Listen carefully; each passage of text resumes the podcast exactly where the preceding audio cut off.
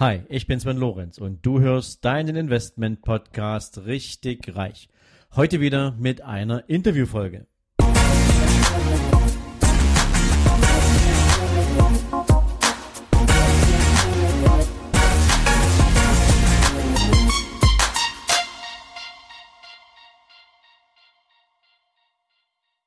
Hallo und herzlich willkommen zu einer neuen Interviewfolge von deinem Investment Podcast Richtig Reich.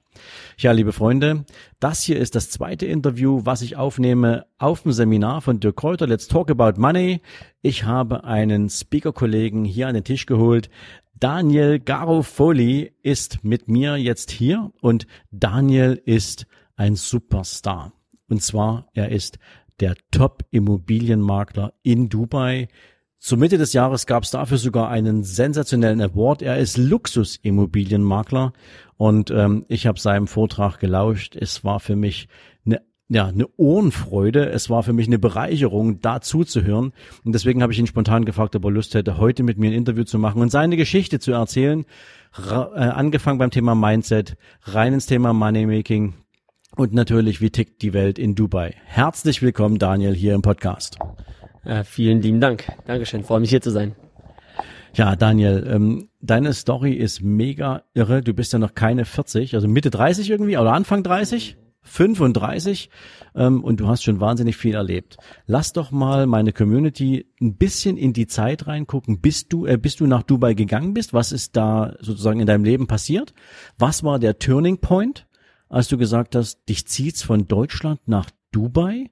Und dann sprechen wir mal drüber, was in Dubai passiert ist, weil das war ja mega krasses Zeug. Also äh, erstmal, ich, äh, ich komme ursprünglich aus Karlsruhe und äh, habe mein, hab in, mein ganzes Leben eigentlich in Deutschland gelebt, bis vor fünf Jahre. Ähm, ich komme aus einem ganz einfachen Elternhaus mit einer ganz normalen Erziehung. Keine reichen Eltern, auch kein Mindset in dem Sinne äh, mitbekommen, was, was Erziehung angeht. Keine, keine, äh, ja, mir hat keiner beigebracht, wie man Geld verdient oder Geld vermehrt oder eben, äh, ja, äh, das Geld richtig anlegt. Und ähm, komme aus einer Arbeiterfamilie und hatte einen normalen äh, Schulabschluss gemacht, mittlere Reife, danach eine Ausbildung äh, zum Autoverkäufer bei Mercedes. Dann bin ich übernommen worden und dann äh, und dann äh, habe ich Zivi gemacht und beim Zivi eigentlich schon so festgestellt, dass äh, das ein normaler 9-to-5-Job ähm, dann doch nicht der Weg ist, der ich gehe. Ähm, das habe ich dadurch festgestellt, äh, dass ich eben äh, teilweise Leute gesehen habe, die äh, nicht mehr möglich, die hatten keine Möglichkeit mehr, äh, sich ihr Leben selbst zu organisieren, in ganz jungen Jahren durch Unfälle, durch Schlaganfälle, durch was auch immer. Ich habe ich hab Leute betreut in so, einem in so einem Pflegeheim für Behinderte. Und das war eigentlich der Knackpunkt, wo mir ein riesiger Schalter umgelegt worden ist, wo ich sagte, okay, ähm, da draußen ist so eine große Welt und das Leben ist so kurz und äh, wir haben so viel vor uns und ich habe eigentlich noch gar nichts erlebt und äh, dann habe ich habe ich eben angefangen äh, damit was was machen erfolgreiche Leute wie äh, was machen die? Wo wo wo gehen die aus? Wo gehen die essen? Was das was wie über was reden die? Und und das war eigentlich das erste Mal wo ich mich mit erfolgreichen Menschen befasst habe und dann auch die Entscheidung getroffen habe ich will einer von diesen Menschen werden. Ähm, weil ja äh, es, es, es war einfach ja ich hatte hatte was gesehen, was für mich äh, fremd war auch. Ich, war, ich war damals noch Barkeeper nebenbei, neben dem Zivi äh, in, einem, in einem Nachtclub und habe dadurch dann eben ein paar Kontakte bekommen durch Leute, die in jedes Wochenende Champagner trinken konnten. Und ich dachte mir, wie schaffen die das jeden, jedes Wochenende fünf, sechs, 800 Euro auf den Kopf zu hauen? Und äh, und jedenfalls diese Kombination zwischen Zivi und Barkeepen nebenbei äh, hatte dann hatte dann eben diese dieses Interesse geweckt an erfolgreichen Menschen und an reichen Menschen. Da haben wir beide schon mal extrem viel gemeinsam, weil auch ich habe meine Ausbildungszeit, ja, ich habe ja zweimal eine Berufsausbildung gemacht. Ich war früher, ganz früher habe ich Maschinenschlosser gelernt, fand aber nach 14 Tagen schon, dass es überhaupt nichts für mich ist, aber habe das dann irgendwie zu Ende gebracht und habe dann bei der Bank angefangen. Und die Zeit, die ich während der Bank äh, lehre, sozusagen, ja, nochmal wenig Geld hatte, habe ich damit überbrückt, dass ich Barkeeper war. Also ich habe, glaube ich, jeden Club in meiner Heimatstadt irgendwie bespielt als Barkeeper. Ähm, und ich weiß genau, wie das ist, wenn du die Leute siehst, die da irgendwie sich noch eine Champagnerflasche ordern, noch eine Champagnerflasche ordern und da wird im Prinzip der nächste Kübel bestellt und du denkst die ganze Zeit so, Mann, oh Mann, ähm, wo holen die das Geld her? Beziehungsweise Sowas will ich auch, ja. Nicht unbedingt nur, weil es ums Feiern geht, sondern es geht um das Lebensgefühl. Nicht drüber nachzudenken, wenn dir nach etwas ist, das jetzt auch umzusetzen. Ja, jetzt habe ich auf dem Vortrag von dir gehört, dass du dann relativ schnell den Mut hattest, dir in Deutschland ein eigenes Unternehmen aufzubauen, eine eigene Firma zu gründen. Was hast du da angefangen? Mit was bist du da gestartet? Naja, also ich war erstmal nach dem Zivi, habe ich mich entschieden, nicht mehr zurück zu Mercedes zu gehen oder äh, irgendeinen anderen normalen Job zu machen und hatte dann eine Event Company gegründet, weil ich eben in diesem Nachtlebenbereich war und dann eben viele Kontakte hatte und dann angefangen habe aufzulegen, so ein bisschen nebenbei. Ähm, und äh, und äh, ja, der, das war eigentlich meine erste Firma wirklich. Ähm, die lief dann auch nicht so gut. Das heißt, ich war dann nochmal gezwungen, einen Hauptjob anzunehmen bei einem, bei einem Reifen- und Felgen Großhändler. Da war ich dann so anderthalb Jahre ungefähr. Und ähm, naja, long story short, ähm, eben was du gesagt hast mit diesem in diesem Lebensgefühl von Reichen, was was äh, was macht es aus? Und es geht eben nicht um dieses Champagner raushauen, sondern eben was machen die, um trotzdem noch am nächsten Tag liquide zu sein? Und diese Frage hat mich beschäftigt und ähm, und ich dachte, meine, meine Lösung dafür wäre ein Abendstudium. Ähm, ich hatte dann durch meinen Hauptjob, äh, meine Nebenjobs, hatte ich dann noch dreimal die Woche abends äh, Marketing studiert an der v VWA, äh, Verwaltungs- und Wirtschaftsakademie. Du, ja, du auch? Nee. Ich habe ja Betriebswirt dort gemacht, ja. Ja, ja ich, ja, ich auch. Und ähm, und na, praktisch habe ich gedacht, das ist mein Weg in die nächste Gehaltsstufe, wo ich dann eben auch mir sowas erlauben kann. Ähm, war ich aber auch auf dem Holzweg leider. Und ähm, naja, und dann irgendwann kam der Knackpunkt, dass ich äh, in dem Club, in dem ich abends gearbeitet habe, äh, gesehen habe, wie der DJ abkassiert wird und der halt äh, 450, 500 Euro verdient hat am Abend und ich nur 100 Euro plus Trinkgeld. Und ich dachte mir, wait a second, wieso bekommt dieser Mensch gerade fünfmal so viel wie ich, hat seine Finger sauber, wird von allen Mädels angehimmelt und darf noch entscheiden, was für Musik gespielt wird. Ja, also das war für mich auch nochmal so, weil ich war schon sehr äh, musikaffin wusste aber nicht die Technik des Auflegens. Aber dadurch, dass ich davor schon hunderte Nächte im Club an der Bar verbracht hatte, ähm, ist auch äh, auch wieder so, äh, so so ein Fakt in meinem Leben. Ich war viel feiern, aber ich war immer nur beruflich dort. Ich habe viel Zeit in Clubs verbracht, Leute kennengelernt in der Zeit, aber ich war ich habe immer Geld verdient, während andere feiern waren. Egal wie, also ich privat habe ich nicht wirklich viel die, das Verlangen gehabt, äh, rauszugehen, mhm. äh, selbst früher nicht ich bin eigentlich, ich bin eigentlich, ja, ich, ich, ich, ich solange, wenn es für mich keinen finanziellen Ertrag hat, die Stunden, die ich da reinsetze, dann, also entweder verbringe ich die mit den Leuten, die mir das bedeuten, oder ich verdiene Geld. Das sind die zwei Optionen, die ich, die ich, die ich habe, auch schon seit, seit, seit früh an, ja. Ich meine, ich war damals 19, 20, 21, 22 in, de, in dem Zeitraum. Und ähm, naja, gut, und dann habe ich angefangen aufzulegen. Also erstmal nachts äh, alleine im Club, in dem ich gearbeitet habe. Da habe ich einen Schlüssel bekommen und, äh, und habe dann jede Nacht trainiert, trainiert, trainiert, trainiert. Habe dann Bookings angenommen für Umme. Also es sind ja kein Booking, ich habe nicht umsonst aufgelegt. Äh, wahrscheinlich anderthalb Jahre lang.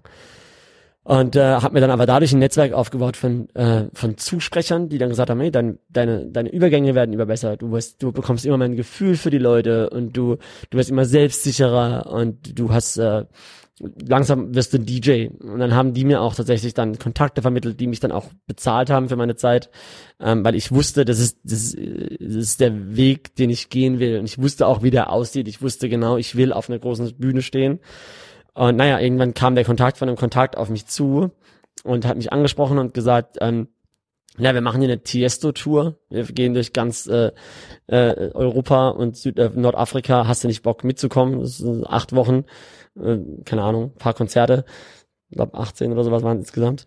Äh, es war im Jahr 2006, 2007. Tiesto war damals noch eine normale Nummer, sage ich mal. Er war schon riesig groß, aber das DJ-Business war damals noch nicht so entwickelt wie jetzt. Und äh, dann hieß es halt, okay, du kannst gerne mitkommen, du bekommst aber keine Kohle. Aber komm mit uns, und ich habe gesagt, ja, was soll's? Ich hab's gemacht, ich hab's gerockt, ich war dabei, ich habe so viel Content bekommen, dass ich dann an alle rausgeschickt habe, weil auf einmal war ich International DJ und konnte mich dann positionieren in der 500 bis 1000 Euro Klasse an DJs. Und das war dann eigentlich mein Einstieg, die ich dann Vollzeit DJ wurde, neben meinem Studium. Ähm, mein Arbeitgeber bei der Reifenfelgenfirma hat dann gesagt, ja, Herr Hofoli, Ihr Vertragsverlängerung steht ja bald an, Sie Wochenenddienst können Sie nicht machen, sind Sie mal auflegen. Abends müssen Sie immer um 5 Uhr los, äh, weil Sie um 6 Uhr Uni haben. Ähm, also Sie müssen jetzt einen von den zwei Sachen, ich verstehe, dass Sie sich weiterentwickeln wollen, aber Sie müssen eins von den zwei Sachen müssen, jetzt, müssen Sie jetzt aufgeben. Und in dem Meeting habe ich gesagt, nee, sag ich gebe den Job auf, weil das ist komplette reine Zeitverschwendung, das ich hier mache für irgendwie zweieinhalbtausend Euro netto. Ähm, ich, äh, ich, äh, ich fokussiere mich auf mein Auflegen. Und äh, dann habe ich so habe ich äh, meine Sachen gepackt von der Firma noch in derselben Woche und bin bin das war mein letzter Job, den ich hatte. Und ab da war ich selbstständig, das waren 23 Jahre und ich habe aber die Woche drauf äh, meine eigene Firma im gleichen Bereich sich meine Kontakte gegründet, Reifenfelgen, online verkauft über äh, Amazon und Ebay erstmal, dann meinen eigenen Shop, Online-Shop kreiert, Magento Shop, und dann ein größeres Shopsystem äh, und so weiter und so weiter, immer mehr äh, Kontakte geknüpft und äh, die Firma auch aufgebaut. Äh, fünfstellige Umsätze, sechsstellige Umsätze, ähm, größer geworden, ein Office angemietet, immer, aber immer alles klein und immer die ganze Kohle zurück an den, an den Shop, an PayPal, an Amazon, an die ganzen, also wirklich, äh, es, es war, es war eine coole Zeit, weil ich hatte, ich hatte komplette frei, also ich war, ich konnte meine Zeit frei einteilen, was für mich schon Reichtum genug war. Ich war, ich war nie crazy rich. Ich habe keine 100.000 Euro im Monat gemacht. Ähm, mir ging es aber auch nicht schlecht. Also ich hatte schon, ich hatte schon einen coolen Lifestyle. Ich bin viel gereist. Ich wurde dafür bezahlt. Ich wurde als DJ international gebucht. Ich habe dann nach dieser Tiesto-Tour diese Tiesto-Welle für vier, fünf Jahre lang geritten und habe hab mir selbst Bookings oder habe mir erstmal Manager dann organisiert, äh, zwei Managers und hatte dann in über 30 Ländern, über 300 Städte, keine Ahnung, fast 600, 700 äh, Bookings in ein paar Jahren gemacht. Also jedes Wochenende zwei, dreimal. Donnerstag, Freitag, Samstag war meistens meine Tour oder Mittwoch, Freitag, Samstag. Und äh, Europa hauptsächlich, Asien auch viel, Dubai. Dann kam ich nach Dubai zum ersten Mal 2007, um im Cavalli Club aufzulegen. Ähm, und äh, meine, meine Gage war damals so zweieinhalbtausend Euro okay. fürs Auflegen, was 2007 auch schon so Champions League war so ein bisschen. Ähm, und, ähm, und das hat mich zum ersten Mal nach Dubai gebracht. Und in Dubai habe ich eine Energie gespürt, die ich in, in keinem anderen Land, nicht in Singapur, nicht in London, nicht in New York, nicht nirgendwo, nicht in Berlin. Ähm, man muss dazu sagen, wie man wahrscheinlich jetzt auch schon aus der Story raushört, äh, ich war immer beeindruckt von Leuten, die für meine Begriffe äh, viel Geld hatten. Und da gab es Geld zum Überfluss. Man hat es gesehen, so viele Rolls-Royce, vergoldete Lamborghinis vor den Clubs. Man, man lernt, man, man lernt Leute kennen, die dir die craziesten Stories, also die verrücktesten Stories erzählen. Ähm, da über, über, äh, über das Geschäft, das sie am Laufen haben. Und, ähm, und das hat mich einfach so sehr beeindruckt und das ist mir hängen geblieben bis heute. Äh, und dann, äh, ich war dann in Dubai sehr regelmäßig, weil ich mir, weil, weil die Araber sehr hes, äh, herz, herzliche Menschen sind. Also super herzliche Menschen. Ich war dann sehr regelmäßig da, ich habe gute Kontakte geknüpft. Ich habe in vielen Clubs dort aufgelegt, war sechs, sieben Mal da, äh, bis im Jahr 2012, was dann für mich so der Turning Point war. Okay, Turning Point. Ähm, ich hatte ja mitgenommen, es gab da noch so einen, so, einen, so, einen, zweiten Moment. Also ich meine, bis hierher ist das ja schon mal eine abgefahrene Story. Ähm, jeder, der Tiesto kennt, also so ein bisschen elektronische Musik, Hausmusik, ja, ähm, ist ja so einer der Wegbereiter für die Hauswelle, die danach losgetreten wurde. Ähm, ja, du weißt noch? Ja, genau, also eben, aber genau diese Tiesto-Welle hat mir dann ermöglicht, auf Events zu spielen wie Love Parade, Street Parade, mit David Guetta, mit Martin Solveig, mit den größten Namen wirklich. Und ich habe auch diese Welle äh, jedes Wochenende ähm, vier Jahre lang äh, komplett mit den mit den größten Stars die die Bühne geteilt. Das war eine richtig richtig geile Erfahrung, die ich niemals missen wollen würde. Naja, und das bringt einen natürlich aber auch schon mal so ein Stück weit in so Zugzwang, dass man sich sagt, wenn ich jetzt schon mit super erfolgreichen absoluten Entertainern auf der Bühne gestanden habe und mir mit denen eine Party-Session geteilt habe, ähm, dann ist ja alles, was danach kommt, gefühlt ein Schritt zurück. Ja, so, man will sich ja weiter mit solchen Menschen umgeben. Ja, jetzt war ja DJ dann irgendwann nicht mehr so en vogue. Ja, du hast ja gesagt, irgendwann muss ich mal was Richtiges machen. Ja. Und ähm, ich hatte so mitgenommen, es gab noch einen zweiten Moment. Ähm, deine Frau, deine jetzige Frau, ist ja auch nicht aus Deutschland, ne? Sie ist ja aus Weißrussland, wenn ich das richtig mitbekommen habe. Und Weißrussland hat ja ähm, beziehungsweise Deutschland hat in Bezug auf Weißrussland ja so ein paar Restriktionen, was das Thema betrifft, jemanden Aufenthaltsgenehmigung zu geben. Ähm, sag noch mal ganz kurz, damit das auch meine meine meine Community in richtigen ins richtigen Kontext kriegt, was da passiert ist. Also ich habe ich habe relativ früh verstanden, dass ich äh, dass ich DJ nicht das Rest, den Rest meines Lebens äh, machen werde. Ich habe mir selbst eine Linie gesetzt, das war 30 Jahre. Ich habe gesagt, mit 30 hängst du die Kopfhörer an Nagel. Ganz einfach aus dem Grund, was genauso was du gesagt hast. Ich wurde dann äh, nach nach Singapur oder in irgendeinem Kaff in, in Russland, äh, St. Petersburg, Ufer, äh, überall gespielt. Äh, äh, wurde, wurde ich hingebucht und dann hatte ich einen DJ, der dann Warm-up gemacht hat für mich. Ähm, und der war irgendwie 45 Jahre alt und dachte ich, nee, so endest du nicht. Mit 30 hängst du die Kopfhörer an den Nagel und deshalb habe ich eben auch diese Reifenfirma gehabt, ähm, die ich bis 2009 noch relativ nebenbei, aber ein bisschen Geld verdient habe, aber es war alles so nicht, nicht so, es war alles am Laufen, aber nicht too much, aber auch nicht too little. Also nicht zu viel, nicht zu wenig, sorry. Ähm, und ähm, ja, und dann habe ich eben äh, meine Frau kennengelernt, ähm, im Alter von 28 Jahren. Ähm, ja, sofort verliebt, Wahnsinn. Sie hat studiert in Deutschland, eine bildhübsche Person, ein tolles Wesen, äh, gebildet, ähm, kulturell gebildet, ist eine, ja, eine, ich bin immer noch beeindruckt, frage mich eigentlich, was sie bei mir will, immer noch, ne? Ähm, naja, also auf jeden Fall habe ich dann, äh, habe ich versucht, sie nach Deutschland zu holen, nach ihrem Studium. Ihr Studium ist dann ausgelaufen nach sechs Monaten. Wir waren aber, wir waren zusammen, wir waren verliebt und haben gesagt, okay, wir machen eine Fernbeziehung und hatten das dann auch anderthalb Jahre. Und diesen anderthalb Jahren haben wir uns eben äh, nur Wochenends getroffen. Ähm, ich habe dann eben versucht, meine ganzen DJ-Bookings nach Osteuropa zu verlegen, dass wir uns irgendwo auf halber Strecke, wir haben uns dann meistens in Warschau, Prag, ähm, oder Kiew getroffen. Moskau haben wir uns getroffen, ein oder zweimal. Wir haben uns immer so auf halber Strecke getroffen, was natürlich ihr Budget ausgereizt hat und mein Budget dann auch natürlich, weil wir dann immer noch zwei, drei Tage drangehangen haben. Ich dann nur noch ein DJ-Booking angenommen habe pro Wochenende, aber eben in dieser einen Stadt, wo wir uns da treffen konnten. Also es war schon eine ähm, eine sehr, sehr, ja, auch spannende Zeit, ja. Und, ähm, und ich habe versucht, sie nach Deutschland zu holen. Leider hat es nicht geklappt. Wir haben äh, Bürgschaften unterschrieben für sie. sie ich habe ihr, ähm, Freund von mir hat ein Fünf-Sterne-Hotel in, in, in meiner Heimatstadt Karlsruhe. Da hat sie eine Festanstellung bekommen. Der hat auch eine Bürgschaft unterschrieben, dass er für alles haftet, was äh, je passieren könnte. Weil meine Frau spricht fließend Deutsch, äh, spricht besser Deutsch wie ich. sie spricht äh, Englisch, sie spricht Russisch, sie spricht Spanisch, sie spricht Polnisch ähm, alles fließend und das ist natürlich eine perfekte Position, eine Position für ähm, ein Frontdesk am Hotel, also eine Empfangsdame. Ähm, aber selbst da das Auswärtige Amt zweimal, hat sie zweimal abgelehnt und ähm, und ja, mit der Begründung dann auch, wir haben dann den Botschafter angerufen, also mein, mein bester Freund aus dem Hotel, hat gemeint, ich brauche diese Frau, ich bin der, ich bin der Geschäftsführer dieses Hotels, ich möchte diese Frau haben, ich finde keine Frau mit diesem Profil auf dem deutschen Arbeitsmarkt. Dann, dann sagte er, ja, verstehe ich. Aber äh, Weißrussland ist wie, also wenn sie jetzt kein Fußballprofi ist oder Gehirnchirurg, hat sie eigentlich nicht wirklich große Chancen, hier nach Deutschland zu kommen. Okay, also habt ihr dann beide beschlossen, ihr geht zusammen nach Dubai, weil du hast ja gelernt, in Dubai, Wetter ist schön, ja, du hast glaube ich acht Saisonmonate im Jahr, ja, und du hast gelernt, dort steppt der Bär in Bezug auf Menschen mit dem Mindset, was du sowieso mitgebracht hast. So, das war der erste Teil meines spontanen Interviews mit Daniel Garofoli, dem Immobilien-Superstar in Dubai. Ja, und wenn du wissen willst, wie es weitergeht, weißt du, morgen kommt Teil zwei. Ich freue mich, wenn du wieder einschaltest und bis dahin wünsche ich dir einen super Start in diesen Tag. Ciao, ciao. So, das war's für heute.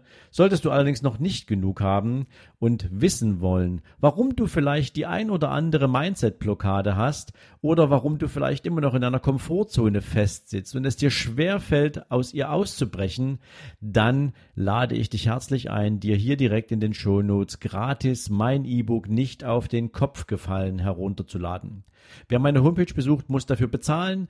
Dir als Abonnent meines Podcasts möchte ich damit natürlich auch auf meine Art und Weise herzlich Danke für deine Treue, für dein Abo sagen und dir damit natürlich auch gern Lektüre überlassen, mit denen du dich mit deinem eigenen Mindset ein bisschen intensiver auseinandersetzen kannst. Ich wünsche dir dabei natürlich viel Spaß, viel Vergnügen beim Lesen, hoffentlich natürlich viele coole Erkenntnisse und für den heutigen Tag wünsche ich dir natürlich jede Menge Erfolg und viel, viel Spaß. Ciao, ciao.